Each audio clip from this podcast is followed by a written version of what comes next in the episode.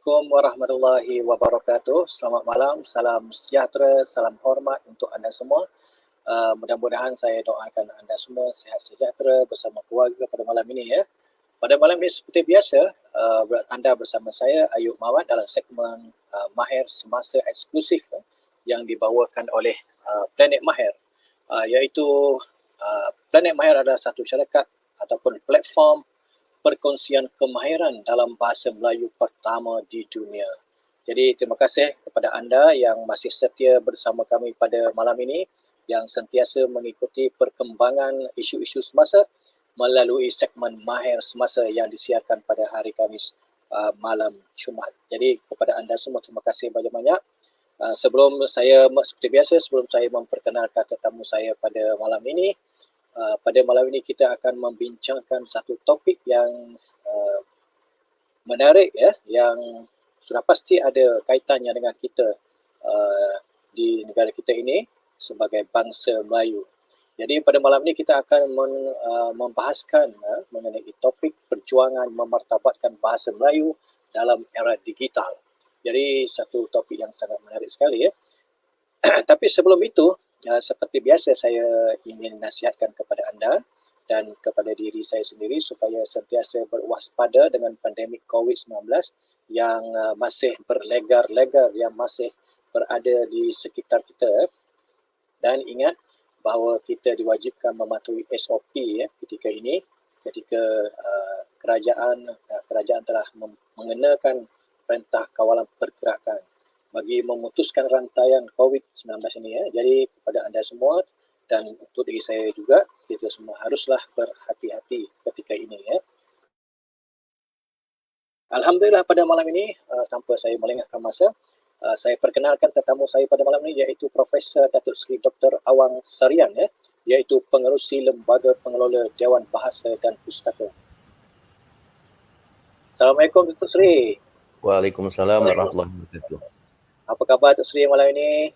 Alhamdulillah. Sehat. Alhamdulillah. Apa khabar Cik Ayub?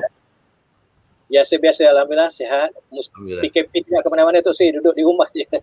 Uh, tidak juga. Uh, saya ada kalau waktu masih perlu ke pejabat kerana ada urusan-urusan yang perlu diselesaikan. Walaupun kebanyakan sidang dan mesyuarat itu berlangsung dalam alam maya melalui talian tetapi ada ketikanya perlu untuk menandatangani dokumen dan sebagainya.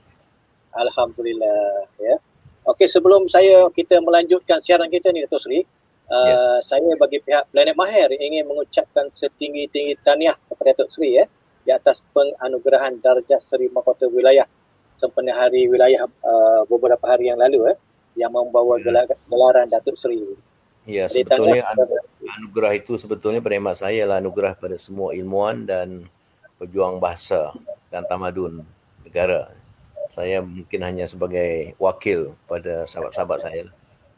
Uh, tetapi itu merupakan satu pengiktirafan yang sangat uh, luar biasa sekali ya kepada Alhamdulillah. Uh, uh, apa, Datuk Seri dan juga uh, sahabat-sahabat ya. Okey Datuk Seri, kita kita terus kepada persoalan ataupun perbincangan kita pada malam ini ya di bawah topik perjuangan memartabatkan bahasa Melayu dalam era digital ini ya. Ini satu topik yang sangat mencabar sekali ya ketika pandemik apatah lagi ketika pandemik ini uh, persaingan cabaran uh, dalam era digital ini sungguh mencabar sekali terutama sekali bagi uh, kalau saya boleh katakan bagi apa uh, seperti Dewan Bahasa dan Pustaka lah eh. sudah pasti saya dapat gambarkan bagaimana cabaran dan juga hanya okey yeah. sebagai soalan pertama saya Datuk Seri so, uh, apabila kita bercakap mengenai soal perjuangan eh, dalam konteks topik kita malam, pada malam ini Bagaimana Datuk Seri melihat uh, nasib bahasa kita ini secara umum sebagai permulaan? Silakan Datuk Seri. Baik, terima kasih. Assalamualaikum warahmatullahi wabarakatuh. Assalamualaikum. Bismillahirrahmanirrahim. Uh, saya tetap optimis dan positif bahawa nasib bahasa Melayu tetap uh, terjamin dengan pengertian uh, bahasa kita telah terbukti menjadi bahasa yang ampuh uh, dalam menongkah arus zaman sesudah lebih kurang seribu tahun lebih lebih satu alaf jadi sudah terbukti bahawa bahasa Melayu tetap uh, mampu berdiri dan bersaing juga menghadapi situasi semasa maka dalam keadaan sekarang biarpun berlaku pelbagai tantangan atau cabaran namun uh, bahasa Melayu tetap dapat diangkat menjadi bahasa tamadun uh, dalam pelbagai bidang. Kalau saja dalam soal bahasa sastra yang umum, bahkan dalam soal teknologi canggih, uh, soal ilmu-ilmu tinggi. Dan saya kira uh, bukti bahawa bahasa Melayu mempunyai potensi untuk terus uh, bangkit dan hidup dalam zaman dari zaman ke zaman ialah adanya pengiktirafan dan pengakuan di seluruh dunia. Lebih 100 uh, institusi di dunia memberikan perhatian baik dalam bentuk penyelidikan pengajaran penerbitan dan saya kira ini potensi besar yang perlu diambil oleh rakyat negara kita sendiri termasuk pemimpin supaya kita memperkukuh uh, nasib bahasa Melayu kerana uh, akhirnya yang menentukan nasib bahasa Melayu itu ialah kita sendiri jadi Datuk Seri kalau apa yang Datuk Seri uh, beritahu sebentar tadi bahawa lebih 100 institusi yang memberi pengiktirafan uh, kepada bahasa Melayu di seluruh dunia. Jadi maksudnya ialah bahasa Melayu itu uh, orang kata sentiasa atau terus uh, mendapat perhatian banyak pihak yang di luar uh, wilayah kita ini Datuk Seri eh. Jadi ya bayangkan uh, bayangkan bahawa dalam pengalaman peribadi saya sendiri uh, dan perlibatan saya sebagai penyandang kursi penyandang pertama kursi penyandang Melayu Kerajaan Malaysia di Republik China itu pada tahun 2008. Ketika itu baru sekitar 4 5 buah universiti di negara itu yang menawarkan program ijazah 4 tahun bahasa Melayu. Tapi kini sudah ada 16 buah universiti. 16 tak ya? termasuk ada college dan juga ada sekolah menengah yang menawarkan bahasa Melayu. Dan 16 buah universiti itu bukan menawarkan kursus bahasa Melayu melainkan program ijazah bahasa Melayu selama 4 tahun. Jadi kita bayangkan dalam tempoh lebih kurang 10 tahun um, perkembangan bahasa Melayu atau penerimaan pengajian Melayu di Republik China itu cukup tinggi.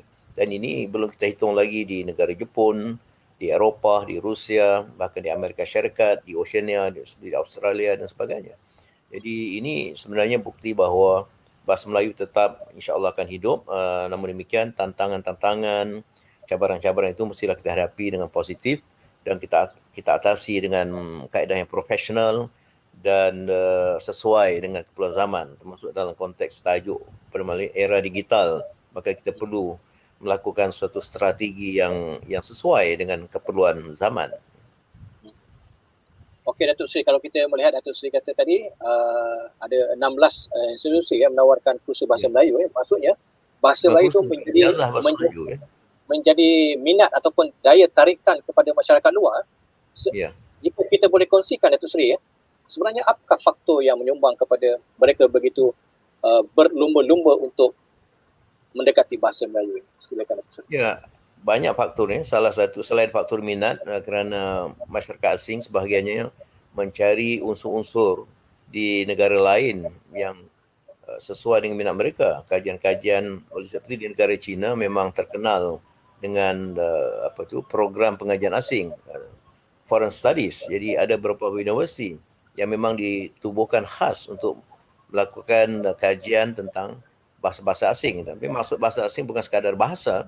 Mereka mengkaji budayanya sastra ekonomi politik uh media am agama dengan tujuan ada perancangan mereka untuk uh, menjadikan bahasa Melayu sebagai salah satu laluan mereka Uh, mengembangkan ekonomi. Seperti dalam uh, laluan sutra ataupun uh, BRI ataupun uh, Bell, Bell and Road Initiative. Inisiatif uh, apa itu laluan ya.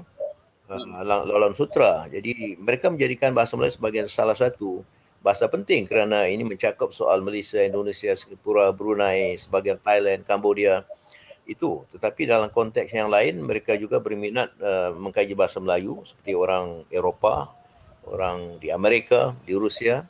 Kerana mereka melihat bahasa Melayu sebagai sesuatu yang punya nilai yang tinggi. Maka bagi mereka ini sesuatu yang perlu dikaji dalam konteks tamadun dunia dari abad-abad yang silam lagi. Paling ini abad 16 dulu pun sudah ada sarjana Belanda seperti Pamsley Cotton, Francois Valentin yang mengatakan bahasa bahasa yang harum, bahasa yang uh, sama taraf dengan bahasa Latin dan bahasa Perancis di benua Eropah pada abad 16. Jadi mereka melihat potensi, juga keindahan dan peranan bahasa Melayu sebagai tonggak tamadun uh, di alam Melayu dan bahkan sudah sampai di digunakan di peringkat antarabangsa kerana surat menyurat perjanjian perdagangan dan sebagainya itu dilakukan dalam bahasa Melayu bertulisan Jawi. Baik dengan kerajaan Portugal, uh, Spanyol, Belanda, uh, Inggeris. Ya, itu itu semua membuktikan bahawa uh, mereka meletakkan bahasa Melayu sebagai bahasa yang unggul. Dan ini juga saya katakan fakta yang bisa disedari oleh orang Malaysia sendiri jadi kalau kita lihat apa yang Datuk Seri ceritakan bahawa masyarakat antarabangsa ataupun masyarakat di luar uh, daripada wilayah kita ini cukup berminat dan menghargai ya bahasa Melayu kita ini alhamdulillah ya Datuk Seri ya. Tapi bagaimana dengan uh, pendapat Datuk Seri dengan sikap segelintir orang kita sendiri yang yeah. agak memandang tidak seperti apa orang luar memandangnya itu. Ya, ini masalah bukan masalah segelintir. Sudah kata orang kalau virus ni sudah membiak. sudah semakin besar jumlah yang meremehkan ataupun seolah memandang rendah kepada bahasa sendiri. Ini saya katakan sikap yang malang kerana daripada pengalaman saya berinteraksi dengan rakan-rakan sarjana di luar negara. Masing-masing itu uh, mengangkat bahasa kebangsaan, bahasa negara mereka dengan cukup tinggi. Kemegahan, kebanggaan pada bahasa sendiri. Uh, saya pernah menjadi profesor tamu di Universiti Frankfurt uh, mereka tetap mengangkat bahasa Jerman sebagai bahasa utama dan Jerman terkenal dengan sebagai negara industri berat, negara pengeluar ubat-ubatan yang yang hebat tetapi mereka tetap mengangkat bahasa Jerman sebagai bahasa utama di Perancis apatah lagi uh, di Belanda, di China, di Jepun, di Korea, bahkan Indonesia, Thailand. Jadi saya kira bangsa-bangsa yang besar di dunia, Rusia juga sendiri juga bangsa-bangsa yang besar di dunia ini mengangkat uh, mempertahankan bahasa mereka kerana itu dalam sudut Islam pula saya melihat itu satunya fitrah, satu sunatullah. Ya Allah uh, ini bukan bukan kerana malam Jumaat saya nak ber apa uh, memberi kuliah agama tidak tetapi merujuk pada Al-Quran. Uh, dalam surah Ar-Rum ayat 22 itu Allah mengatakan antara tanda kebesaran termasuklah menjadikan langit dan bumi dan pelbagai bahasa untuk bangsa-bangsa. Artinya tidak tidak ada Eh, ketidaksengajaan. Allah sengaja merencanakan tiap-tiap bangsa itu dikunai bahasa masing-masing. Dan kitalah yang wajib uh, mengangkat, uh, mengimarahkan, memajukan bahasa kita sebagaimana yang dilakukan oleh bangsa-bangsa lain. Yang saya katakan agak malang, kita yang berpegang pada agama Islam seolah-olah tidak merujuk pada ketentuan sunatullah itu sedangkan bangsa-bangsa yang bukan Islam dengan tidak menjual Quran mereka uh, barangkali dengan pemikiran yang jitu nampak keperluan untuk mereka maju dalam bahasa mereka sendiri dan ini suatu kenyataan sehingga UNESCO dan piagamnya pun menyebut keberkesanan penggunaan bahasa kebangsaan bahasa negara itu uh, untuk keberkesanan pendidikan. Jadi ini saya kira perkara yang mesti dipikirkan secara serius oleh pemimpin-pemimpin, oleh cendekiawan, ilmuwan, pemimpin universiti. Jangan sampai lagi kita masih terperangkap dalam dalam pandangan sempit seolah-olah bahasa Melayu tidak mampu menjadi bahasa bahasa ilmu tinggi kerana buktinya telah nyata. Baik, Universiti Kebangsaan Malaysia ditubuhkan tahun 1970 sudah pun uh, memberikan kuliah termasuk dalam perubatan dan pelbagai bidang teknologi uh, undang-undang dan sebagainya itu dalam bahasa kebangsaan umumnya. Dan demikian juga pada tahun 70-an, 80-an apabila kerajaan menetapkan dasar uh, perkuliahan universiti dalam bahasa kebangsaan terbukti. Kita sudah melahirkan 2000 lebih orang profesor dalam puluhan bahkan ratusan bidang ilmu.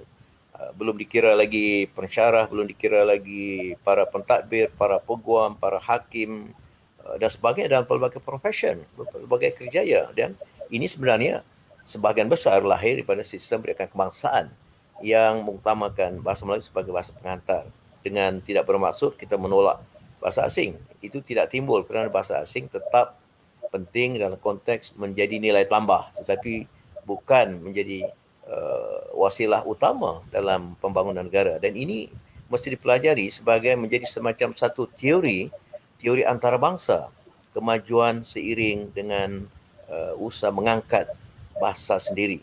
Ada korelasi ada kaitan yang boleh dibuktikan daripada kajian-kajian. Uh, ulama bahkan uh, sarjana dahulu Ibnu Khaldun uh, siapa lagi uh, Malik bin Nabi. Ini mereka sudah menyebut berdasarkan pengalaman sejarah masa lampau. Bahkan kalau kita meneliti pada zaman Abbasiyah, zaman keemasan tamadun Islam, peradaban Islam, sekian banyak ilmu, baik ilmu sains sosial, ilmu sains tabi'i, perubatan, undang-undang, falsafah, itu diekspor atau diimport oleh orang-orang barat tetapi bukan melalui bahasa Arab. Sejumlah orang hebat dalam bahasa Arab itu dilahirkan oleh masyarakat barat tetapi bukan tujuan apa? Tujuan untuk mengambil ilmu daripada bahasa Arab ke dalam bahasa-bahasa barat. Dan itu satu faktor penting bagaimana orang barat dapat uh, menyerapkan ilmu dalam tamadun dan kebudayaan mereka. Kerana ilmu itu disampaikan dalam bahasa anak watan. Dan juga bukti sejarah bagaimana Islam uh, dapat disebarkan dengan berkesan di alam Melayu melalui bahasa Melayu kerana para ulama dahulu berpegang pada isyarat Al-Quran. Allah mengatakan dalam surah Ibrahim ayat 4, tidak kuutus para rasul melainkan dalam bahasa yang dipahami oleh kaumnya. Jadi ulama dahulu mengambil isyarat iktibar daripada ayat surah Ibrahim itu dan mereka mendakwahkan Islam dalam bahasa Melayu walaupun rujukan asas itu dalam bahasa Arab. Jadi proses penterjemahan berlaku, proses pengajaran ilmu, kalam, ya, akidah, ilmu syariat, uh, ilmu sirah, ilmu tasawuf dan sebagainya itu dalam bahasa Melayu. Dan itu yang memungkinkan Islam berkembang dengan cepat dan meluas.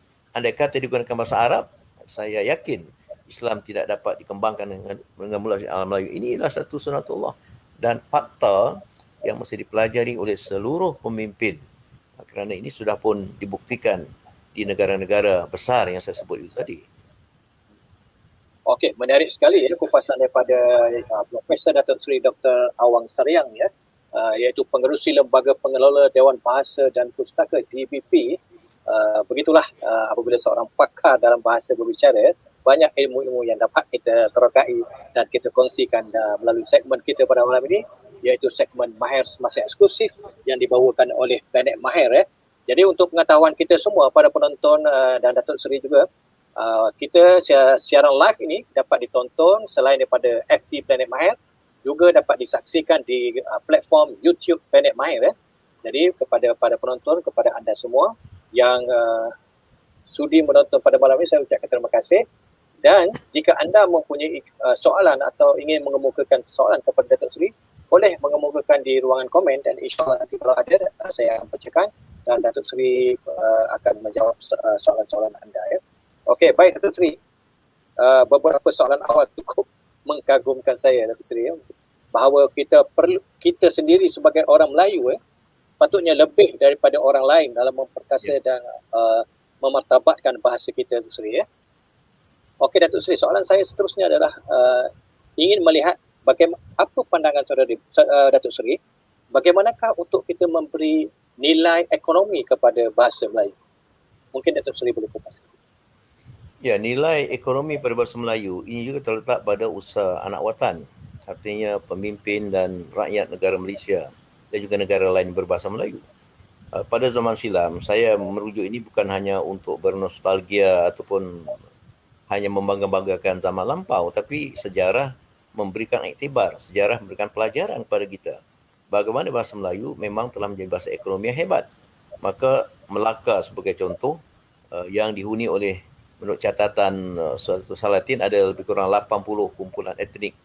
Namun bahasa Melayu lah yang dijadikan bahasa penghantar dalam perdagangan di Kota Melaka. Sehingga mereka patuh pada hukum kanun Melaka, undang-undang laut Melaka dalam soal kehidupan, soal uh, ekonomi dan sebagainya. Uh, jelas bahawa pusat-pusat peradaban atau pusat-pusat tamadun Melayu baik yang wujud di Aceh, baik yang wujud di Melaka, di Patani, uh, di uh, Kalimantan, di Johor Riau Lingga, semuanya menunjukkan bahawa itu ialah pusat-pusat peradaban yang bukan saja terkenal dengan soal perkembangan ilmu, kebudayaan, pemikiran, bahkan semuanya menjadi pusat perdagangan antarabangsa. Oleh sebab itu di Universiti Frankfurt pada tahun 2009, mereka mengadakan satu persidangan antarabangsa yang cukup menarik, iaitu dikatakan international trade ataupun perdagangan antarabangsa berdasarkan manuskrip manuskrip Melayu lama. Artinya soal perdagangan antarabangsa ini sudah dibincangkan dalam manuskrip atau kitab-kitab Melayu lama dan orang barat mengupas bagaimana uh, operasinya, bagaimana berlakunya perdagangan antarabangsa, international trade itu pada zaman-zaman yang silam. Itu merujuk pada sejarah. Pada zaman kini saya kira strategi kita untuk menjadikan bahasa Melayu sebagai bahasa ekonomi ialah bahawa agar kebanyakan produk yang dihasilkan pertamanya berdasarkan bahasa Melayu. Saya pernah dicabar oleh seorang bukan Melayu dalam satu forum. Katanya bahasa tuan memiliki 300 juta penutur di beberapa buah negara di alam Melayu, sebahagiannya di alam Melayu, Sri Lanka dan sebagainya. Mengapakah tidak bahasa Melayu digunakan dalam uh, penzahiran produk-produk pada jenama, pada manual, pada aturan, pada panduan, pada ya segala maklumat berkaitan dengan produk itu. Dan ini menjadi satu laluan besar kepada sahabat saya itu dalam forum itu. Dan bagi saya ini satu cabaran. Jadi artinya kita perlu berpadu tenaga antara warga negara Malaysia, Indonesia, Brunei, juga sebagai Singapura. Ya, Singapura juga saya kira tidak akan menutup pintu kerana mereka sedar, insaf, mereka berada di alam Melayu dan bersedia untuk mengangkat bahasa Melayu. Saya sendiri sering terlibat uh, dalam program bahasa Melayu. Bahasa Melayu itu mendapat uh, tempat kerana mereka juga melihat melihat nilai ekonomi bahasa Melayu untuk kemajuan negara Singapura. Uh, tinggal lagi kita yang mesti memikirkan agar bahasa Melayu tidak hanya berkembang dalam soal bahasa itu sendiri, dalam soal sastra saja, soal kebudayaan saja. Bahasa Melayu mesti diangkat menjadi bahasa teknologi. Maka apabila kita dapat menghasilkan perisian-perisian aplikasi-aplikasi yang berasaskan bahasa Melayu, maka dengan sendiri nilai bahasa Melayu, nilai ekonomi akan meningkat kerana orang memerlukan uh, produk-produk kita itu dengan berjenamakan dengan penerangan itu dalam bahasa Melayu. Demikian juga saya kira soal sastra yang boleh diterimahkan, dipindahkan dalam bentuk yang berkenilai ekonomi. Uh, saudara bayangkan apabila uh, kartun Upin dan Ipin itu, uh, sebagai contoh saya bawa ke negara China untuk pengenalan bahasa Melayu, itulah yang menjadi daya tarik pelajar-pelajar di negara China mempelajari bahasa Melayu. Kerana mereka melihat ada unsur hiburan yang berbentuk nilai budaya dan itu ialah satu bentuk bagaimana ekonomi dapat dijanakan berasaskan bahasa Melayu. Uh, kita belum lagi bercakap tentang soal pelbagai produk yang lain apabila bahasa Melayu dapat dijadikan bahasa antarabangsa maka tentulah uh, apabila pelajar yang mempelajari bahasa Melayu di serata dunia itu akhirnya akan menjadi juga salah satu sumber yang mengangkat nilai ekonomi uh, bahasa Melayu. Sebagai contoh di negara China semerujuk selagi atas pengalaman pribadi sekian banyak pelajar kami termasuk pelajar saya yang kemudian menjadi uh, expatriate yang menjadi eksekutif dalam pelbagai bidang uh, di Malaysia, di Indonesia, di Brunei mereka menggunakan bahasa Melayu dan itu juga satu laluan mengapa bahasa Melayu mendapat tempat kerana Uh, uh, alam Melayu juga menjadi sumber ekonomi bagi negara China dan negara-negara lain sebagaimana yang berlaku pada zaman penjajahan barat dahulu Belanda uh, baik Portugis, Belanda, Inggeris di Filipina, Spanyol, Amerika sebagai contoh. Jadi ini insya-Allah nanti dalam dalam apa ni wacana kita seterusnya ini akan saya paparkan pelan tindakan strategi Dewan Bahasa Pustaka dalam menjadikan bahasa Melayu sebagai bahasa uh, sebagai sesuatu yang bernilai ekonomi. Uh, saya juga suka memetik pandangan sahabat saya Puan Ainul Muhammad yang selalu menggunakan istilah uh, industri berasaskan bahasa. Itu saya kira tepat kerana kita ada Kementerian Pertanian dan Kementerian Industri Asas Tani. Jadi industri boleh dijanakan daripada produk-produk atau barang pertanian. Jadi komoditi. Maka bahasa Melayu sastra Melayu, budaya Melayu juga dapat menjadi komoditi, dapat menjadi uh, produk ataupun menjadi satu sumber industri yang berasaskan bahasa sastra dan budaya. Ini pendekatan baru, uh, pendekatan yang mesti kita laksanakan. Andai kata kita mahu mahu melihat bahasa Melayu itu terus hidup, gemilang dan relevan sepanjang zaman. Kalau tidak kita nanti melihat bahasa Melayu hanya untuk orang bahasa, orang sastra, orang budaya, orang teknologi seolah tidak berkaitan dengan bahasa Melayu, orang perubatan tak berkaitan ini pandangan yang picik memang pandang sempit tetapi mesti dibuktikan. Kita tidak boleh uh, membidas, tidak boleh sekadar uh, mengkritik mereka. Mungkin mereka juga melihat tidak melihat potensi itu. Kita yang mesti membuktikan bahawa bahasa Melayu itu ada nilai ekonomi daripada uh, sumber-sumber yang saya sebut itu.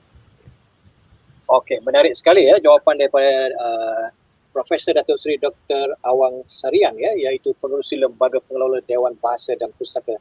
Perbincangan kita semakin panas nampaknya pada malam ini ya. So uh, uh, uh, penjelasan ataupun uh, penerangan daripada Datuk Seri uh, bahawa bahasa Melayu itu mempunyai nilai ekonomi yang tinggi ya dan ini adalah sesuatu yang sangat membanggakan ya. Okey Datuk Seri, saya ingin berbalik kepada topik uh, ataupun uh, ke perkara yang melibatkan digital Datuk Seri ya.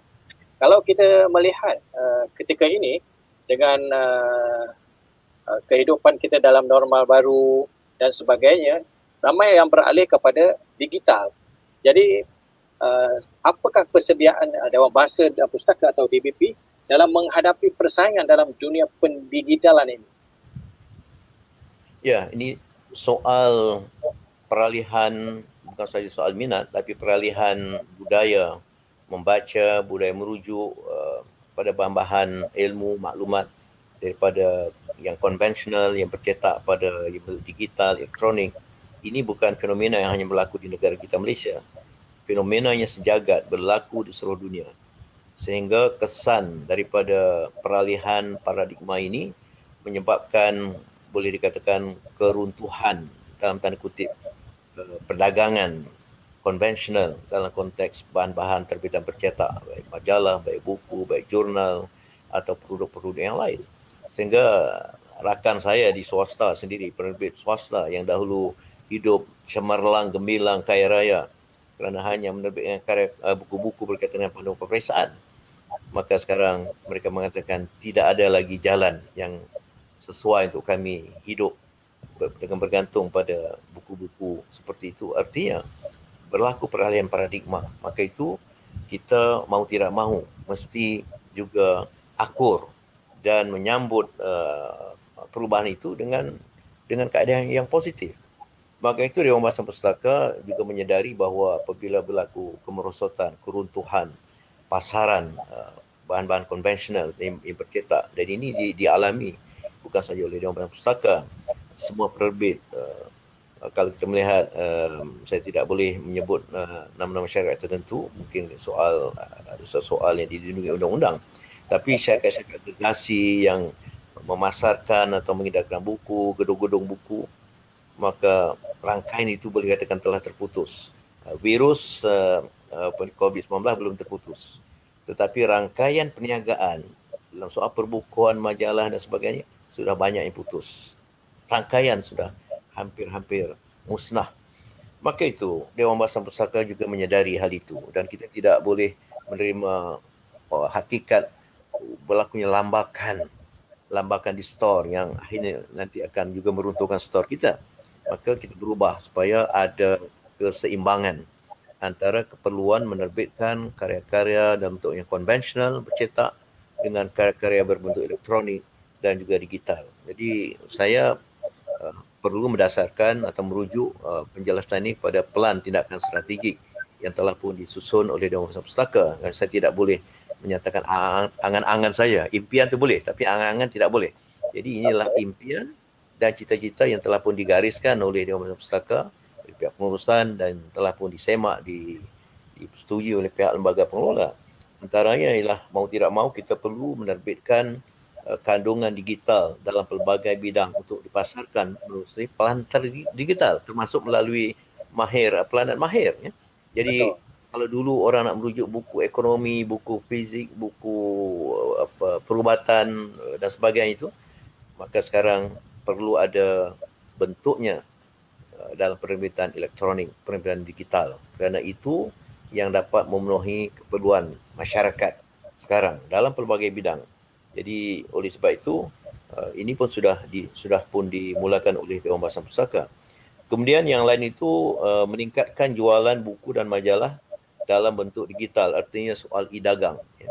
Kita langganan dan penjualan pesanan melalui elektronik uh, melalui internet dan ini ternyata jauh lebih berkesan uh, dalam soal kecepatan penyampaian dan juga soal urusan pesanan juga pergerakan fizikal. Orang tidak perlu melakukan pergerakan fizikal sesuai pula dengan keadaan pandemik sekarang. Jadi orang boleh mendapat buku melalui uh, kaedah e-dagang.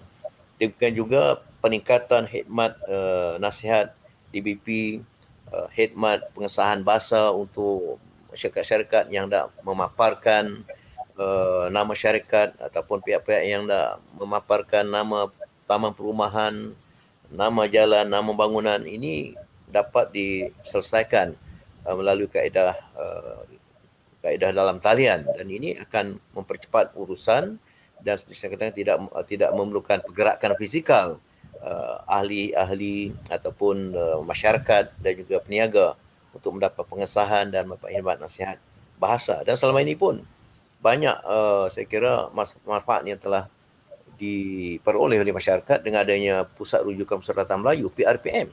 Dah buka dalam internet PRPM, kita boleh mencari carian yang jauh lebih luas daripada kamus percetak. Baik tentang sistem ejaannya, rumi jawi, tentang makna, pelbagai makna, pelbagai konteks makna dan juga kata-kata ini digunakan bukan dalam kamus, mungkin dalam jurnal, mungkin dalam artikel, mungkin dalam buku dan juga disertakan pantun atau syair atau peribahasa yang berkaitan dengan satu perkataan. Dan ini sangat mesra pengguna.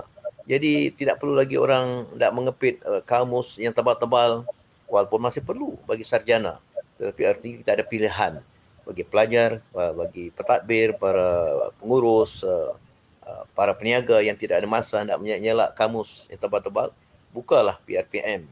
Jadi gerbang bahasa seperti itu bagi saya merupakan satu pengisian yang sangat bermakna dalam konteks eh, era digital. Yang lain itu ialah peningkatan promosi penyertaan produk dan perkhidmatan dalam pelbagai bentuk menerusi pelbagai medium. Selain yang konvensional ini termasuk juga dalam bentuk digital. Sebagai contoh Dewan Bahasa Pustaka sedang berusaha uh, mengadakan kios-kios.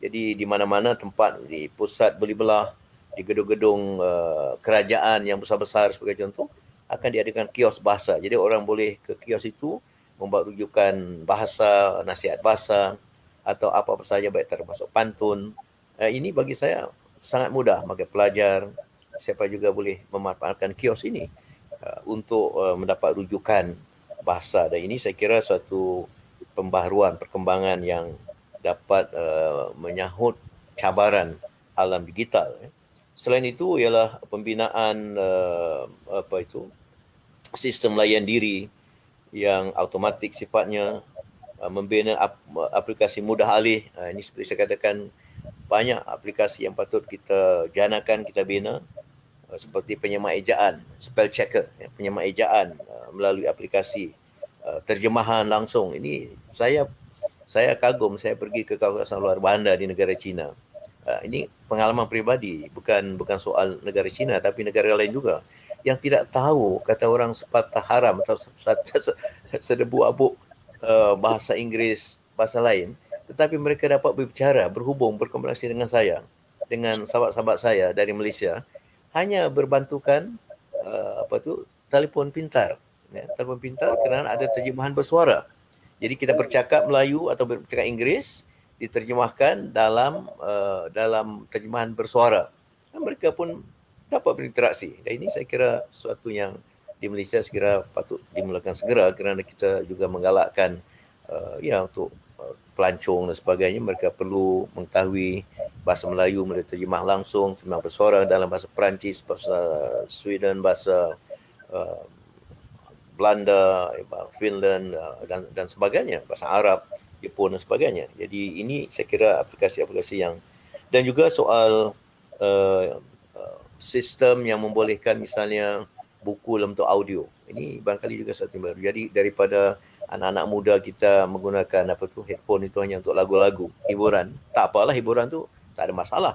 Tapi guru-guru nanti boleh juga menganjurkan. Jadi nota-nota kuliah ataupun bahan pengajaran itu ada yang boleh didengar dalam bentuk audio. Sebetulnya ini pernah saya lakukan pada zaman saya sekolah. Itu zaman kuno lagi zaman zaman yang tak ada lagi uh, konsep-konsep digital. Tapi saya merakamkan suara saya berdasarkan nota-nota guru dalam kuteks saya olah balik dalam masa itu menggunakan pita yang jadi kadang-kadang putus kadang-kadang macam-macam lah. Tapi itu saya gunakan, saya dengar balik rakaman suara saya. Jadi kita mendapat ilmu secara berkesan melalui alat-alat pendengaran dan juga alat-alat yang dapat kita tonton, video dan sebagainya. Uh, yang lain daripada itu ialah uh, termasuklah usaha untuk uh, menggiatkan penyebaran kandungan bahan kebahasaan dan suratan Melayu melalui media baru. Ha, ini sudah pun dimakan oleh Dewan Pustaka melalui Facebook Dewan Bahasa, portal Dewan Bahasa Pustaka, uh, uh, bagaimana panduan-panduan bahasa diberikan secara mesra pengguna, secara menarik. Ya. Dan ini saya kira akan banyak membantu uh, masyarakat uh, mendekati bahasa Melayu dengan ada perantaraan atau mewasilah uh, alat-alat elektronik, alat-alat uh, bahan bentuk digital. Ya dan uh, yang lain itu yang saya kira uh, boleh juga saya sentuh ialah soal uh, penerbitan daripada bahan primer. Kita katakanlah uh, sejarah Melayu atau Sulatus Latin Hang Tuah uh, dan berbagai karya agung yang sudah pun dicerah oleh UNESCO. Tetapi siapa yang akan membaca? Saya sendiri mengaku pada zaman saya sekolah menengah saya membaca Hang Tuah itu terpaksa kerana nak mengambil perpesaan itu yang orang bahasa, orang sastra. Apalagi orang-orang yang teknologi yang tak kenal arti sastra. Jadi, mesti ada usaha memindahkan uh, karya-karya primer ini dalam bentuk sekunder. Dalam bentuk yang dikatakan terbitan turunan. Animasi contohnya. Bentuk multimedia, dalam bentuk audio. Jadi, barangkali ikat hang tua uh, dalam beberapa episod itu boleh diaudiokan sambil orang uh, ya berjalan atau menunggu bas dan sebagainya boleh mendengar audio tentang pisau-pisau yang menarik dari Kak Yang Tua. Ataupun ya saya pernah juga pada tahun 2000 dulu uh, di Ombak Sempustaka bersama dengan Musim Multimedia Saibajaya kami menerbitkan CD-ROM yang uh, bidangnya tata bahasa tetapi kalau tata bahasa diajarkan sebagai hukum-hukum siapa yang mau belajar. Jadi kita multimediakan. Ada video, ada audio, ada grafik, uh, bagai berbagai-bagai unsur dalam multimedia itu kan ternyata bahan itu sangat berkesan dalam pengajaran tata bahasa. Um, itu antara dan yang lain sekira juga soal bagaimana kita melayan atau meladeni golongan-golongan muda. Uh, jadi mereka ini juga perlu diberi perhatian. Kita memikirkan uh, program-program terbitan yang sesuai. Jadi saya kira hiburan satu daripada uh, bidang yang patut kita manfaatkan jadi jangan sampai budaya apa ni K-pop saja yang diminati oleh remaja kita. Jadi bagaimana syair, bagaimana pantun, bagaimana gurindam. Tetapi boleh boleh dimodernkan. Bagi saya tidak ada masalah kalau katakanlah sebahagian pantun syair itu uh, minta maaf bagi orang tak setuju. Uh, mungkin boleh dialihkan untuk rap sebagai contoh. Tak tak salah bagi saya itu inovasi. Yang penting nilai-nilai murni nilai-nilai luhur dalam pantun, syair, kita ah gurina sebagainya itu masih kekal. Tetapi hanya bentuknya sesuai untuk anak muda mereka mungkin suka rap, suka apa ni, iyalah uh, bentuk-bentuk hiburan yang begitu. Saya kira itu wasilah saja, tidak ada tidak ada apa ni, tidak ada hukum yang boleh yang mengatakan tidak boleh kita memanfaatkan unsur-unsur asing dalam konteks sebagai sebagai alat ya.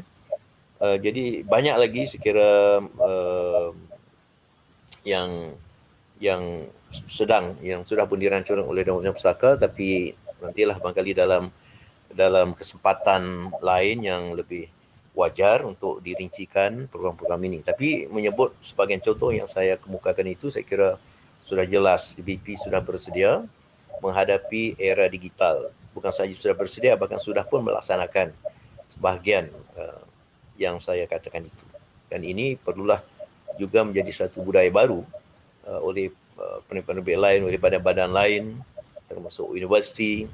Kita tidak, tidak boleh bergantung lagi pada teks-teks konvensional. Itu uh, semacam satu amaran yang mau tidak mau saya berikan kerana kalau tidak kita akan melemahkan dan mematikan bahasa kita kerana anak-anak muda bahkan yang mantan muda pun saya kira tidak lagi berhajat, tidak lagi berminat sangat pada bahan-bahan yang konvensional. Okey, menarik sekali ya mantan muda Dato' Sri ya. ya, saya suka mengatakan itu kerana kita selalu selalu membidah golongan muda. Tapi yang mantan muda ni banyak masalah juga sebenarnya. Okey Dato' Sri, begitu detail sekali penerangan daripada Profesor Dato' Sri Dr. Awan Sarian ya mengenai perancangan ataupun persiapan Dewan Bahasa dan Pustaka dalam menghadapi era digital ini kita sudah setengah jam lebih Datuk Seri. Jadi ya. uh, sebelum kita meneruskan uh, bual bicara kita pada malam ini, apa kata kita rehat sebentar, kita jumpa lagi selepas ini. InsyaAllah.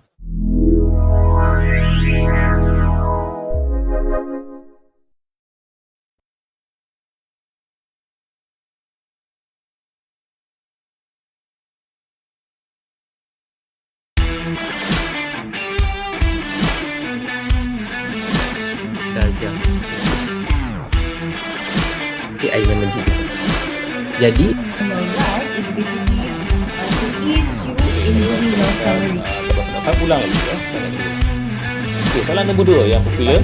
Negatif. Tiga kan negatif tiga kuasa dua. So, kita dapat apa? Negatif. Negatif tiga kuasa dua. Okey, jadi sama-sama kita tumpukan perhatian kepada teori kinetik ciri. Okey? Dan tak percaya dia kita pun ada ajaran yang seperti ini. Nabi Muhammad. Kami kena ingat dia diberi gelaran penyelamat umat Islam. Ingat yang itu.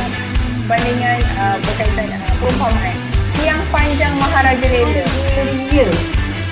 Dia dia ni ni. Dia berdiri kat tengah.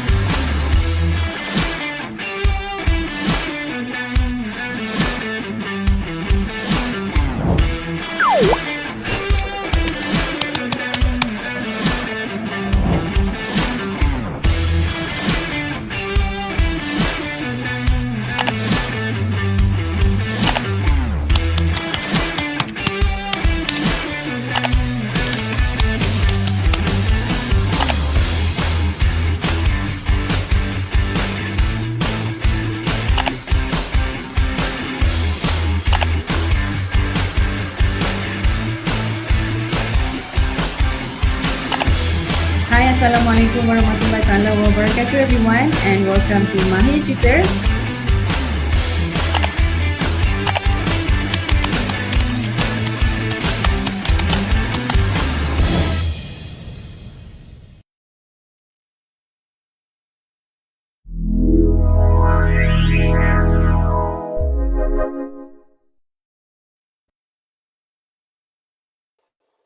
Baik, kita berjumpa lagi. Anda bersama saya Ayub Awad dalam segmen Mahir Semasa Eksklusif di platform uh, Planet Mahir uh, pada malam ini ya. Pada malam ini kita bersama Profesor Datuk Seri Dr. Awang Sarian ya, iaitu pengerusi Lembaga Pengelola Dewan Bahasa dan Pustaka atau DBP. Di mana pada malam ini kita membincangkan topik uh, perjuangan memartabatkan bahasa Melayu dalam era digital di mana topik pada malam ini uh, sungguh menarik sekali ya di mana uh, hampir 40 minit yang lalu kita telah mendengar uh, penjelasan ataupun penerangan daripada Profesor Datuk Seri ya mengenai uh, dunia bahasa Melayu itu sendiri ya. Jadi sungguh menarik sekali bagaimana persiapan uh, Dewan Bahasa dan Pustaka dalam me- menghadapi atau menangani era digital ini yang sesungguhnya memberi persaingan ataupun memberi kesan kepada banyak pihak terutama sekali yang berkaitan dengan uh, industri percetakan, penerbitan dan sebagainya. Okey, baik Datuk Seri. Tadi Datuk Seri ada menjelaskan mengenai uh, uh, apa? Uh, penerbitan digital Datuk Seri ya. Ya. Yeah. Penerbitan digital ya ditingkatkan oleh Dewan Bahasa dan Pustaka. Saya ingin bertanya Datuk Seri, apakah dengan peralihan daripada uh, yang bercetak ini kepada Uh, digital ni dia mempengaruhi dari segi uh, pengkarya-pengkarya untuk menghasilkan karya-karya mereka. Mungkin uh, Datuk Seri ada pandangan. Ya, soal kesan pengaruh ini saya kira pertama-tamanya uh, kerana uh, alam maya ataupun terbitan digital ini uh, boleh dikatakan terbitan yang memenuhi konsep langit terbuka, ya, konsep uh, dunia tanpa sempadan. Oleh sebab itu, para penulis dan karyawan saya kira perlu lebih berhati-hati supaya tidak menjadikan uh, alam maya ini sebagai tempat menaburkan uh, sampah sarap di tengah uh, segala tahayul, segala khurafat, uh, segala yang tidak benar. Oleh sebab itu, kita perlu membina semacam satu etika. Uh, jadi kalau dalam dalam Uh, karya penerbitan bercetak juga ada etika-etika yang perlu dipatuhi.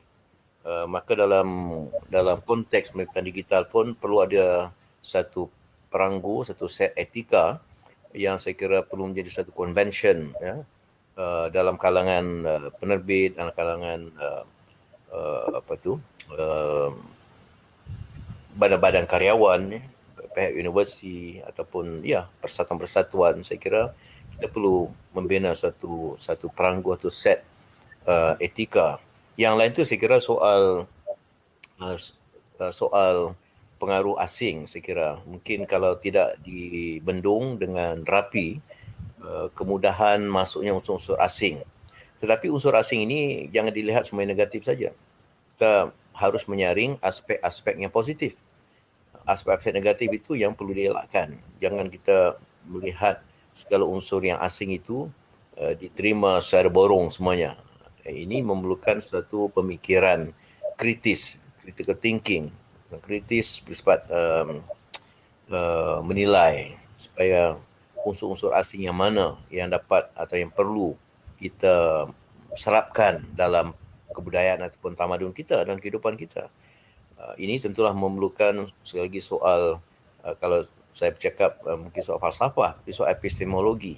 Artinya para penulis kita, para sarjana bahkan pelajar sudah patut mula dididik tentang soal epistemologi di peringkat sekolah lagi. Walaupun dengan tidak payah menggunakan istilah-istilah yang sangat uh, filosofikal yang sangat berfalsafah itu. Tetapi konsepnya pemikiran dalam mula diacu di peringkat sekolah lagi. Kita sudah ada kemahiran berfikir dan bahkan sudah ada kebat pula kemahiran berarah, berfikir arah tinggi. Nah, ini ialah bagi saya soal tinggi rendah ni bukan hanya soal kecanggihan berfikir tapi yang paling asas dapat menilai kebenaran, kepalsuan, fakta atau ilusi. Ah, jadi kalau silap-silap langkah memang penerbitan digital akan menimbulkan musibah yang lebih besar daripada penerbitan cetak dalam konteks itu. Dan yang lain mungkin juga barangkali sering dikatakan orang soal dominasi atau hegemoni satu bahasa unggul, bahasa asing ini juga bergantung pada kekuatan kita. Kalau kita sebagai orang Malaysia uh, yang bertanggungjawab juga menghasilkan karya-karya dan produk kita menggunakan bahasa kebangsaan kita, bahasa negara kita, maka dengan sendirinya ilmu dan maklumat itu sampai pada masyarakat dan warga negara kita dalam bahasa negara kita. Tetapi kalau kelompongan itu tidak ditampung, maka akhirnya yang akan masuk dalam uh, alam maya dan penerbitan digital itu ialah karya-karya yang terbit dalam bahasa asing, bahasa Inggeris sebagai contoh. Kita tidak boleh menyalahkan para, para penerbit pengeluar bahasa Inggeris kerana mereka berusaha keras. Tapi bagaimana dengan kita? Ini satu cabaran besar. Jadi jangan salah, jangan kita senantiasa menyalahkan pihak lain. Kita tidak menyalahkan diri sendiri yang tidak berusaha untuk mengisi kelompongan itu. Kita bercakap contoh kekurangan rujuk dalam bahasa Melayu mengapa tidak diusahakan? Dan ini juga ada kaitan dengan soal pelaksanaan negara yang kadang-kadang juga tidak begitu uh, tekal tak begitu mantap. Sebagai contoh kalau dulu bahasa Melayu wajib menjadi bahasa pengantar utama di peringkat IPT saya ingat lagi tahun 70-an 80-an sehingga pensyarah semua diwajibkan mengajarkan kuliah-kuliah tak kira bidang apa pun dalam bahasa kebangsaan. Dan ternyata para profesor, para sarjana terdorong untuk menulis dalam bahasa Melayu. Tetapi apabila diwajibkan pula pengajaran STEM, uh, ya yang dikatakan bidang-bidang yang kritikal itu dalam bahasa Inggeris, maka siapa lagi yang akan mahu menulis karya-karya ilmu dalam bahasa Melayu termasuk nanti dalam karya-karya elektronik dan digital.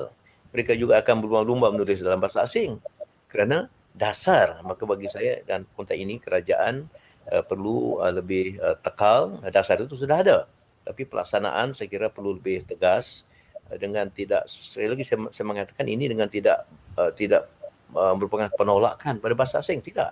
Saya tidak menolak bahasa asing. Bahasa asing ada nilai tertentu. Ada tempatnya digunakan. Tapi jangan sampai mengambil alih peranan bahasa kita. Kalau tidak nanti bahan bercetak pun dalam bahasa Inggeris bahan digital pun nanti akhirnya dihasilkan dalam bahasa Inggeris. Nah ini saya kira kesan yang perlu dipikirkan uh, apabila kita merancang penerbitan digital sekaligus sudah diselarikan, disejajarkan dengan dasar-dasar negara termasuk dasar bahasa kebangsaan, dasar pendidikan kebangsaan dan juga mengisi pelan pemartabatan bahasa Melayu sebagai bahasa ilmu di IPT di universiti. Jadi saya harap pelan itu tidak tinggal jadi pelan, uh, kita ataupun tidaklah makna pelan menjadi yang dilaksanakan secara pelan-pelan. Tidaklah dilaksanakan serius ya. Ya. Jadi menarik sekali ya Datuk Seri ya. Tapi saya ingin uh, bertanya sedikit lagi mengenai perkara ini ya, Dato' Sri. Maksudnya adakah uh, walaupun uh, ramai yang beralih kepada uh, digital, penerbitan digital, tetapi penerbitan dalam uh, percetakan masih lagi relevan sebenarnya ya. Kerana ya. ada kelompok-kelompok tertentu yang kurang berminat dengan uh, versi digital tapi masih kekal dengan uh, cara tradis- tradisional mereka dalam pembacaan. Jadi di sini bagaimana uh, peranan ataupun apakah yang dilakukan oleh Dewan Bahasa dan Pustaka kalau mungkin dahulu contoh ya mungkin dahulu satu uh, satu jodoh buku dicetak seribu misalkan atau berlaku pengurangan sekarang atau bagaimana Tuan Sri? Ya pertamanya uh, tentang soal adanya kelompok yang tetap berminat uh, atau sudah terbudaya merujuk eh, membaca karya-karya dalam bentuk cetak. Saya kira ni jangan dinafikan. Golongan ini agak masih agak besar terutama golongan-golongan lama lah yang ataupun golongan yang memang agak kalau saya guna istilah taksub kepada kepada bau bau kertas. ada orang mengatakan kalau tak bau kertas tu tak ada mood, tak ada minat tak untuk membaca kata itu ya mungkin soal sentimen tetapi uh, itu menunjukkan kecintaan golongan tertentu terhadap buku, terhadap karya bercetak. Dan ada juga kelebihannya kalau kita mempunyai karya bercetak, kita dapat menggarisinya, dapat ya menggarisi fakta-fakta penting ataupun sesuatu yang tidak kita persoalkan. Kita boleh menulis pada ruang tepi, pada margin itu, komen-komen ataupun ya itu kan kebiasaan kita sebagai pelajar dahulu dilatih untuk mencatat isi penting dalam perenggan itu di tepi pada margin kan. Itu beruntung kita menggunakan karya-karya bercetak. Tetapi uh, dalam konteks sekarang ni kerana orang uh, ingin merujuk secara cepat barangkali maka karya digital dan karya elektronik itu yang yang jauh lebih sesuai. Jadi dalam konteks Dewan Bahasa Pusaka kita tidak menafikan dan tidak akan menghentikan program penerbitan konvensional atau penerbitan bercetak. Ini tetap dilakukan tetapi kita tidak mahu uh, kita mesti menghadapi realiti tidak mahu uh, terbeban oleh lambakan uh, buku-buku atau jurnal atau majalah di store yang nanti akan sampai tingginya di apa sampai ceiling dan terpaksa pula membina store baru kos tu jauh lebih tinggi. Jadi secara realitinya kita harus realistik iaitu mencetak berdasarkan keperluan dan strateginya mungkin sekarang uh, kita mengutamakan yang dikatakan CIP cetak ikut permintaan atau POD kata orang Inggeris ya, print on demand. Jadi berapa agaknya diperlukan oleh sebuah universiti, oleh pembaca. Jadi dibuat uh, langganan praterbit. Jadi sesiapa yang berlanggan kita dapat mengetahui uh, dapat menganggarkan berapa kira-kira buku ni patut dicetak. Seribu, dua ribu, lima ratus. Memang kos tinggi kalau dicetak ke- kecil jumlahnya tetapi kita mesti meladen, kita mesti melayan uh, anggota masyarakat yang masih memerlukan bacaan secara konvensional, secara tradisional iaitu dengan melihat teks dalam apa yang dikatakan salinan keras berbandingan salinan lembut. Jadi itulah keadaannya.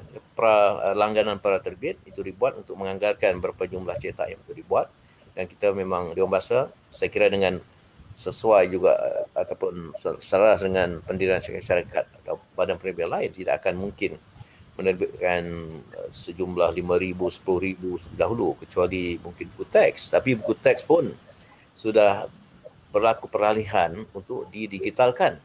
Nah, dulu kerajaan Terengganu pernah membuat bukan e-book, buku elektronik untuk buku teks.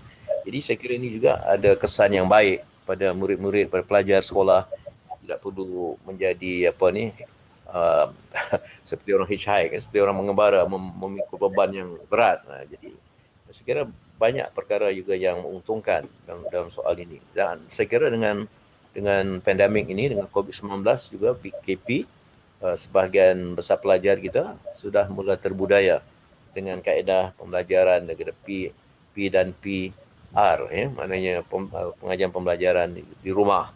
Jadi banyak bahan yang memang perlu ber, kita kita bergantung pada bahan diri kita baik elektronik kalau tidak, bagaimana guru tak bertemu dengan murid, tak bertemu dengan pelajar, pensyarah tak bertemu dengan pelajar. Semua sekarang sudah jadi PJJ, pensyarah jarang jumpa. bukan program, bukan lagi program jarak jauh, pensyarah jarang jumpa. jadi mau tidak mau, kita menggunakan nota-nota juga dalam bentuk elektronik. Ya, baik slide ke baik melalui email kemudian tugasan juga disemak oleh pensyarah melalui elektronik. Okey, menarik sekali ya penjelasan daripada Profesor Datuk Sri ya.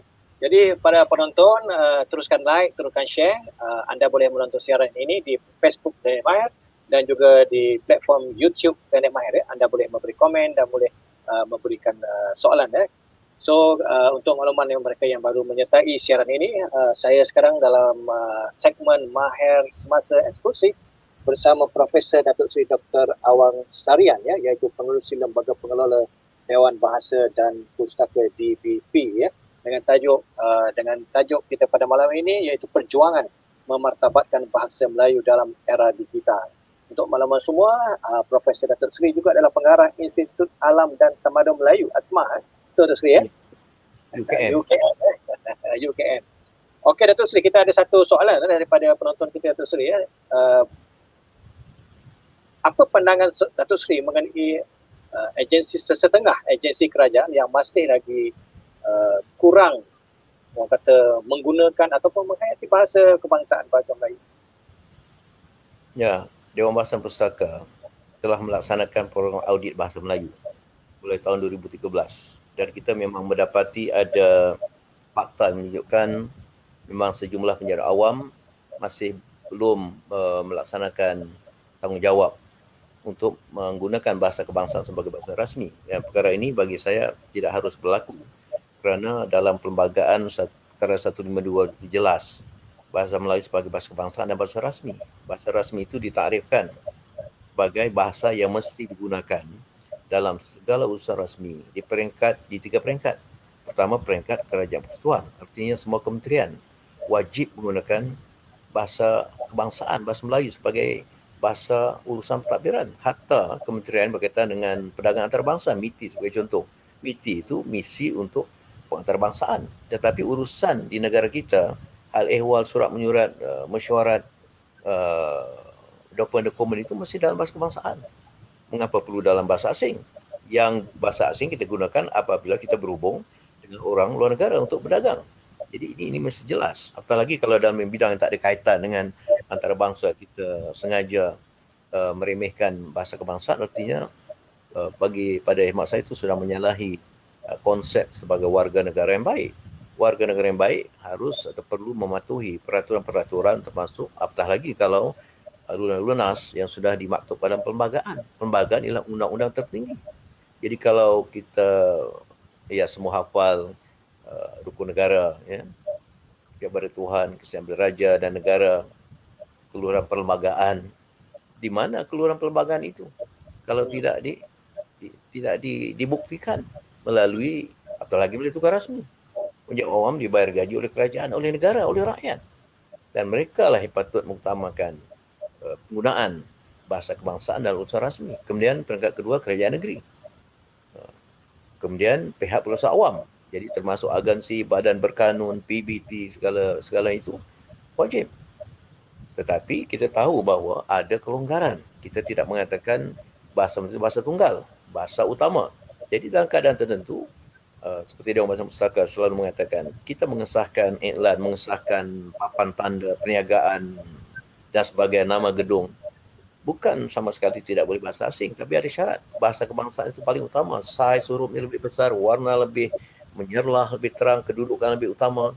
Yang bahasa asing kalau perlu, itu mestilah lebih kecil hurufnya, warna tidak lebih menyerlah, kedudukan pada paparan itu tidak lebih menonjol, itu semua ada peraturan dalam undang-undang kecil pengiklanan.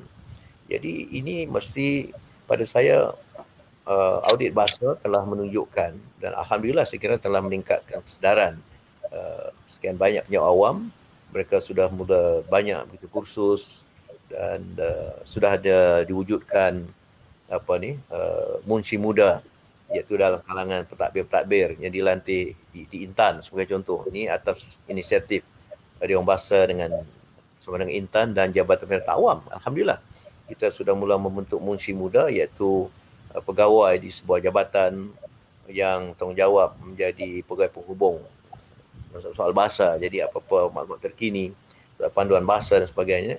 Pegawai munshi muda inilah Saya kira mereka ini menjadi duta, menjadi duta dalam dakwah bahasa yang penting. Selain musi-musi yang dilantik oleh Dewan, musi bahasa, musi sastra, musi jawi dan uh, para pendidik di universiti, di IPGM, di sekolah dan sebagainya. Jadi sekali lagi saya nak menegaskan bahawa penjara awam merupakan golongan yang wajib yang paling utama menggunakan bahasa kebangsaan dalam konteks usaha rasmi di rumah uh, di padang permainan uh, di kantin itu cerita lain. Tapi dokumen syarat. Kadang-kadang saya mengatakan pelaku permainan silap mata maafkan saya. Minit mesyuarat dalam bahasa Melayu. Agenda panggilan mesyuarat pun dalam bahasa kebangsaan. Tetapi mesyuarat berlangsung dalam bahasa bukan bahasa kebangsaan.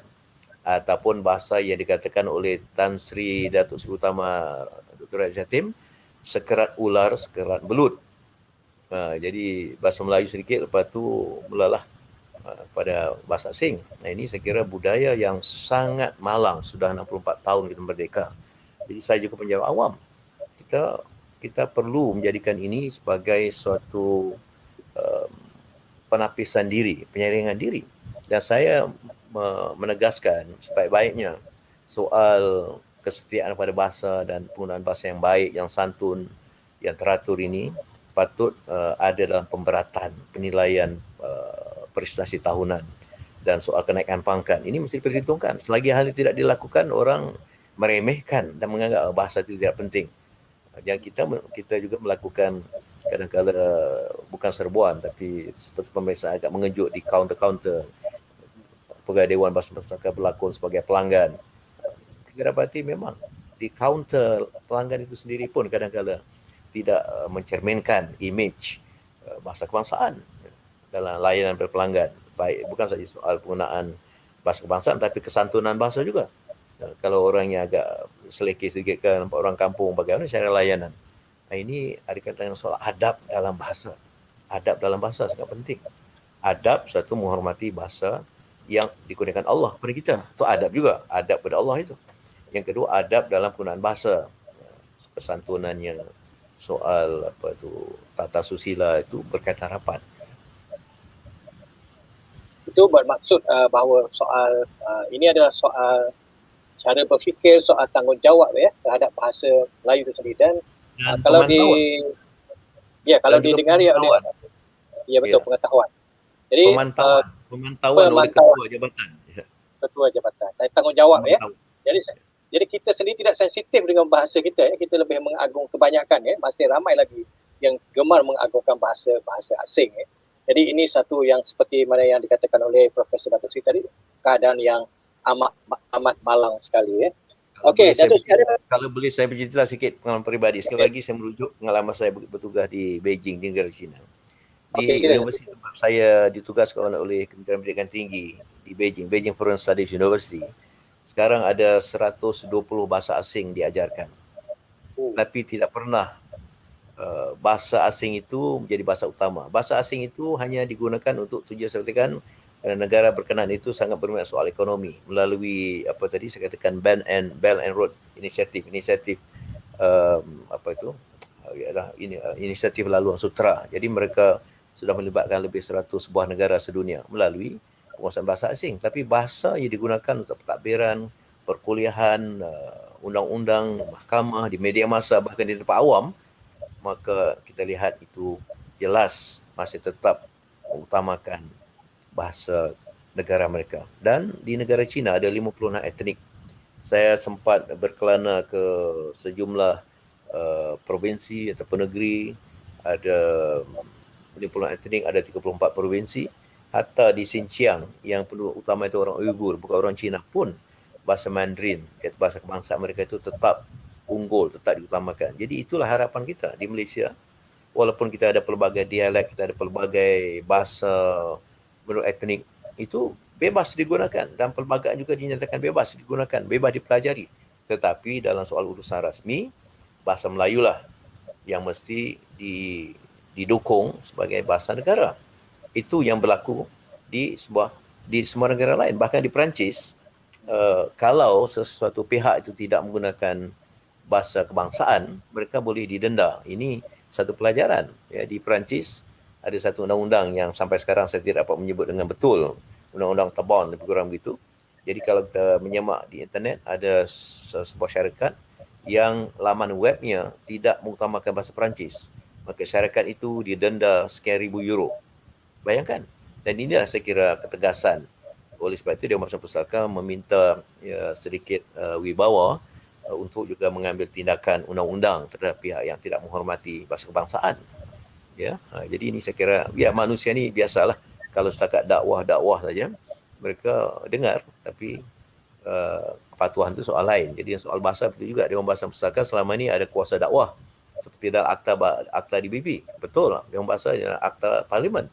Tapi akta itu memperuntukkan kuasa dakwah saja. Menegur, menasihati, menggalakkan. Dan selama itu berlaku maka Dewan Bahasa Pusaka itu maka kadang-kadang di dianggap orang sebagai harimau kertas, harimau yang tidak dapat menggigit, menerkam dan mencengkam. Ya. Ah, kita bukan bermaksud nak mencengkam tapi dengan sikit ubawa ini saya kira masyarakat akan lebih insaf dan sedar tentang tanggungjawab kepada kepada apa kepada kebangsaan ini sesuai dengan satu uh, tema apa tema hari kebangsaan tahun berapa dulu negara kita tanggungjawab kita jadi bahasa kita tanggungjawab kita kita jaga apa kita jaga diri kita sekarang ya. Okey Datuk Sri, uh, kalau kita lihat, kalau kita dengar tadi Datuk Sri uh, kata di sebuah negara dikenakan undang-undang ya kepada mereka yang tidak menghormati bahasa kebangsaan. Jadi kalau ya. di, di negara kita, saya melihat isu bahasa ini sudah begitu lama sekali ya Datuk Sri ya. Seolah-olah tidak ada penyelesaiannya. Jadi apakah uh, pada pendapat Datuk Sri sudah sampai masanya kita di Malaysia mencontohi negara berkenaan yang menggunakan undang-undang untuk mendidik Uh, masyarakat kita untuk berpeka dengan bahasa kebangsaan kita. Ya, maka itu Dewan Bahasa Pustaka sudah berusaha lama sekira, sudah hampir 10 tahun uh, meminta pindaan Akta Dewan Bahasa Pustaka supaya dimasukkan uh, unsur yang berkaitan dengan wibawa untuk mengambil tindakan undang-undang.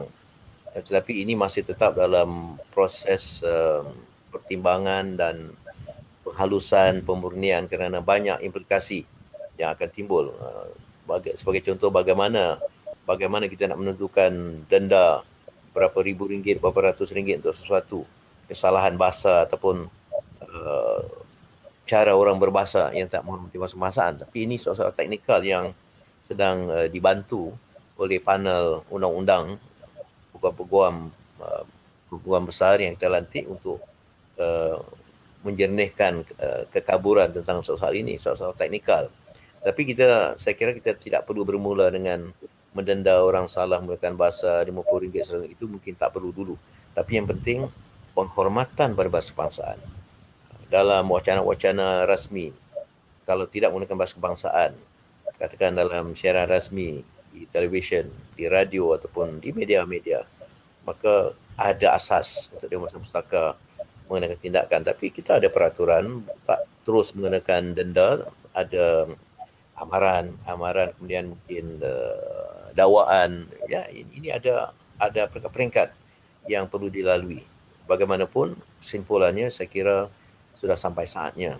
Bahkan sudah agak lewat kerana kita begitu lembut sedangkan hal-hal yang di undang-undang pun dilanggar orang apalagi hal yang tak ada undang-undang ini tidak bermaksud kita hendak bersikap uh, keras uh, kuku besi tidak ini sebagai sebagai satu unsur pendidikan. Undang-undang juga satu bentuk pendidikan. Kalau tidak ada undang-undang, uh, masyarakat uh, secara leluasa akan melaksanakan atau melakukan sesuatu menurut uh, perasaan, menurut uh, ya, nafsu.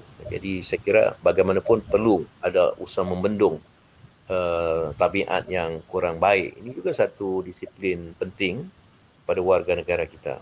Termasuk semua golongan lah. Ini bukan bukan soal satu golongan saja, semua golongan. Okey Datuk Seri, ini ada satu soalan ya, daripada penonton kita.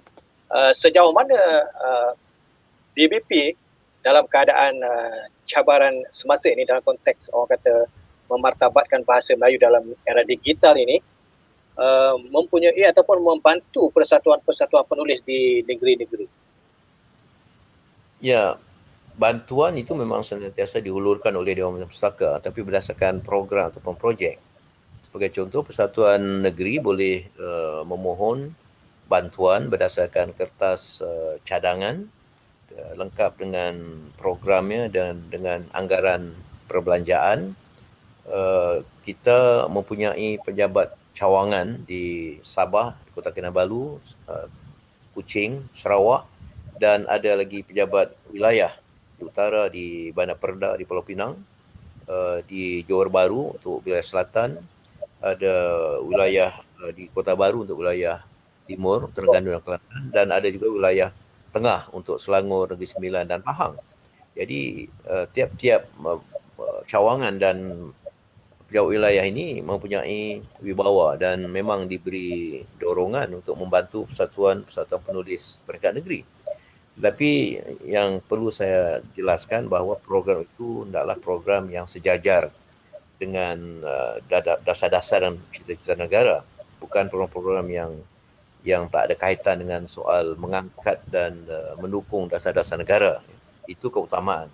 Yang kedua, program itu perlulah dilaksanakan secara profesional dengan pengertian uh, betul-betul dilaksanakan. Oleh sebab itu, kita tidak boleh memberikan bantuan awalan. Kita mungkin boleh memberikan uh, peratusan dahuluan tapi itu pun tidak digalakkan. Lebih baik persatuan menggerakkan program itu dan sudah terbukti ada laporannya dengan gambarnya, dengan rakaman dan sebagainya disampaikan laporan kegiatan kepada Dewan Masa Pustaka maka insyaAllah akan ditimbangkan. Bagaimanapun yang penting perancangan awal itu hendaklah disalurkan secara rasmi sebagai satu bentuk permohonan dan apabila diluluskan hendaklah dilaksanakan secara profesional dengan ada laporan dengan ada bukti. Kita telah juga mengalami uh, keadaan atau masalah bantuan diberikan tetapi program telah dijalankan. Dan bagi saya ini suatu suatu apa ni suatu uh, ketidakjujuran lah kerana wang tu wang rakyat, wang negara. Jadi kita harus menghargainya. Dan pernah sebenarnya pada tahun 2014, tak silap saya dulu, uh, dengan uh, ya Usaha Dewan Pustaka dan ITBM waktu itu, uh, kami mendapat uh, peruntukan khas pada Yang Berhormat Timbalan Perdana Menteri waktu itu, Tan Sri Muhyiddin Yassin yang sekarang Perdana Menteri, uh, iaitu bantuan bantuan uh, persatuan tetapi tidak semua persatuan. Persatuan yang telah di saring yang telah diakui oleh GAPENA sebagai gabungan Persatuan Polis Nasional Malaysia. Di bawah itu ada 22 persatuan. Ada persatuan lain. Jadi kita nilai prestasinya. Waktu itu diberi RM10,000 uh, sebagai wang wang pengurusan persatuan. Tetapi ini tidak mungkin dapat diberikan tiap-tiap tahun. Ini barangkali dalam bentuk yang dikatakan pemberian skala atau one off. Jadi uh, namun demikian begitulah. Yang penting program dilaksanakan insya-Allah di masa pesaka memberikan dukungan kewangan uh, kalau tidak sepenuhnya barangkali sebahagiannya ya. Uh, tetapi saya berharap uh, konsep kesukarelawanan kerana pertumbuhan persatuan ini pun bersifat sukarela jadi kalau segala-galanya perlu dibayar ya ya maaf maafkan saya tidaklah semua begitu tapi ada juga yang menyuarakan oh saya nak keluar rumah pun saya perlu isi minyak kereta begini begini saya kira kalau itu dihitung nampaknya tak ada lagi konsep kesukarelawanan jadi kita bergerak ada yang dibayar, ada yang secara sukarela. Dan ini bagi saya penting. Kita memupuk uh, semangat kesukarelawan kerana kita nak mengangkat bahasa, sastra, budaya, ekonomi, pendidikan. Mesti ada sedikit perasaan dan komitmen dalam bentuk kesukarelawanan di samping bantuan yang mungkin insyaAllah akan dapat diberikan. Okey Datuk Seri, kita sekarang ini uh, sudah satu jam 17 minit kita ke udara pada malam ini ya. Menarik sekali ya. Uh, pantas waktu berlalu Datuk Seri. Ya. Okey yeah. Datuk Seri kita sudah di pengakhiran uh, siaran kita pada malam ini. Okey saya memberi peluang kepada Datuk Seri untuk membuat sedikit rumusan mungkin dalam satu minit atau dua minit untuk merumuskan hasil perbincangan kita pada malam ini. Silakan Datuk Seri. Baik, um, terlepas pada hanya soal alam digital, kita harus uh, kita wajib menjadikan agenda pembangunan negara secara holistik termasuk pembangunan bahasa dan ini seperti saya katakan berlaku di semua negara yang maju. Jangan kita lupakan pembangunan dan perancangan pembangunan dalam bentuk yang kerohanian, dalam bentuk dalaman soal bahasa, budaya, kesenian, pendidikan itu perkara yang penting. Soal prasarana, jalan raya, jambatan itu juga penting.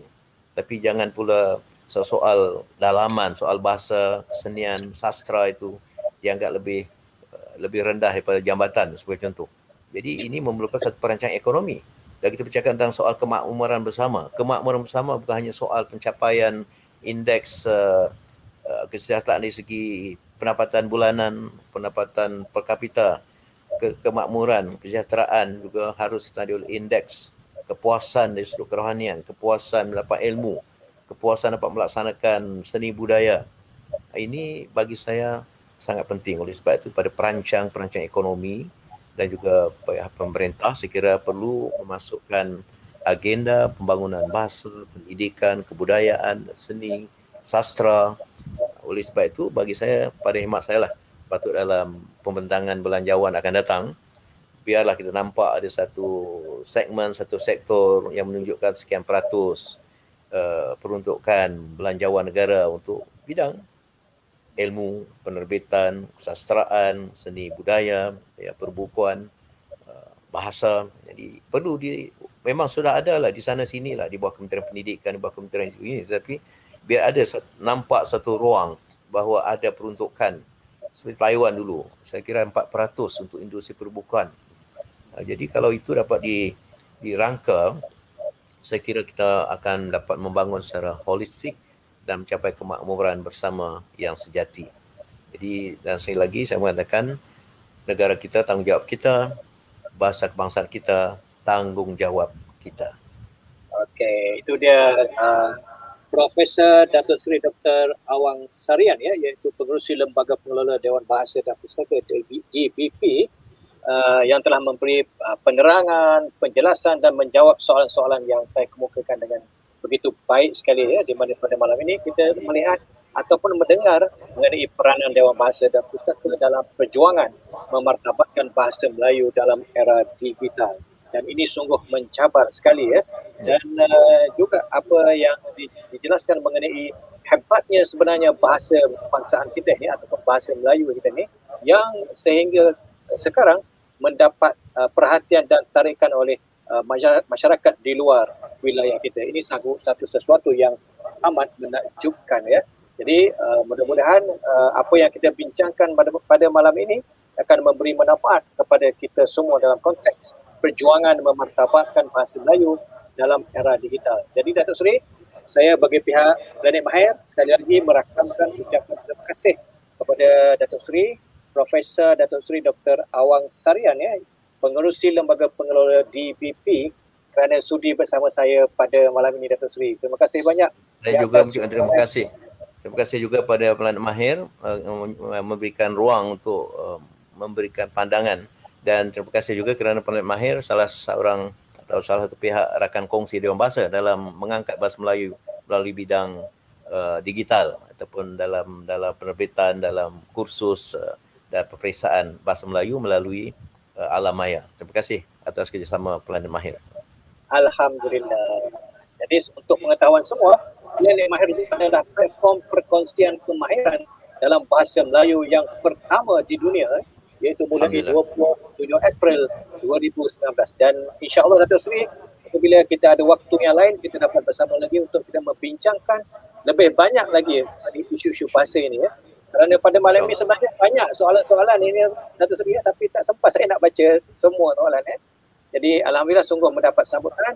Terima kasih kepada penonton kerana setia bersama kami di Planet Mahir ini melalui segmen Mahir Semasa Eksklusif bersama Profesor Datuk Seri Dr. Awang Tarian iaitu pengurusi Lembaga Pengelola Dewan Bahasa dan Pustaka melalui tajuk perjuangan memartabatkan bahasa Melayu dalam era digital. Mudah-mudahan apa yang kita bincangkan selama 1 jam 22 minit pada malam ini akan memberi manfaat kepada kita semua. Sehingga kita jumpa lagi. Saya Ayub Muhammad. Assalamualaikum warahmatullahi wabarakatuh. Assalamualaikum.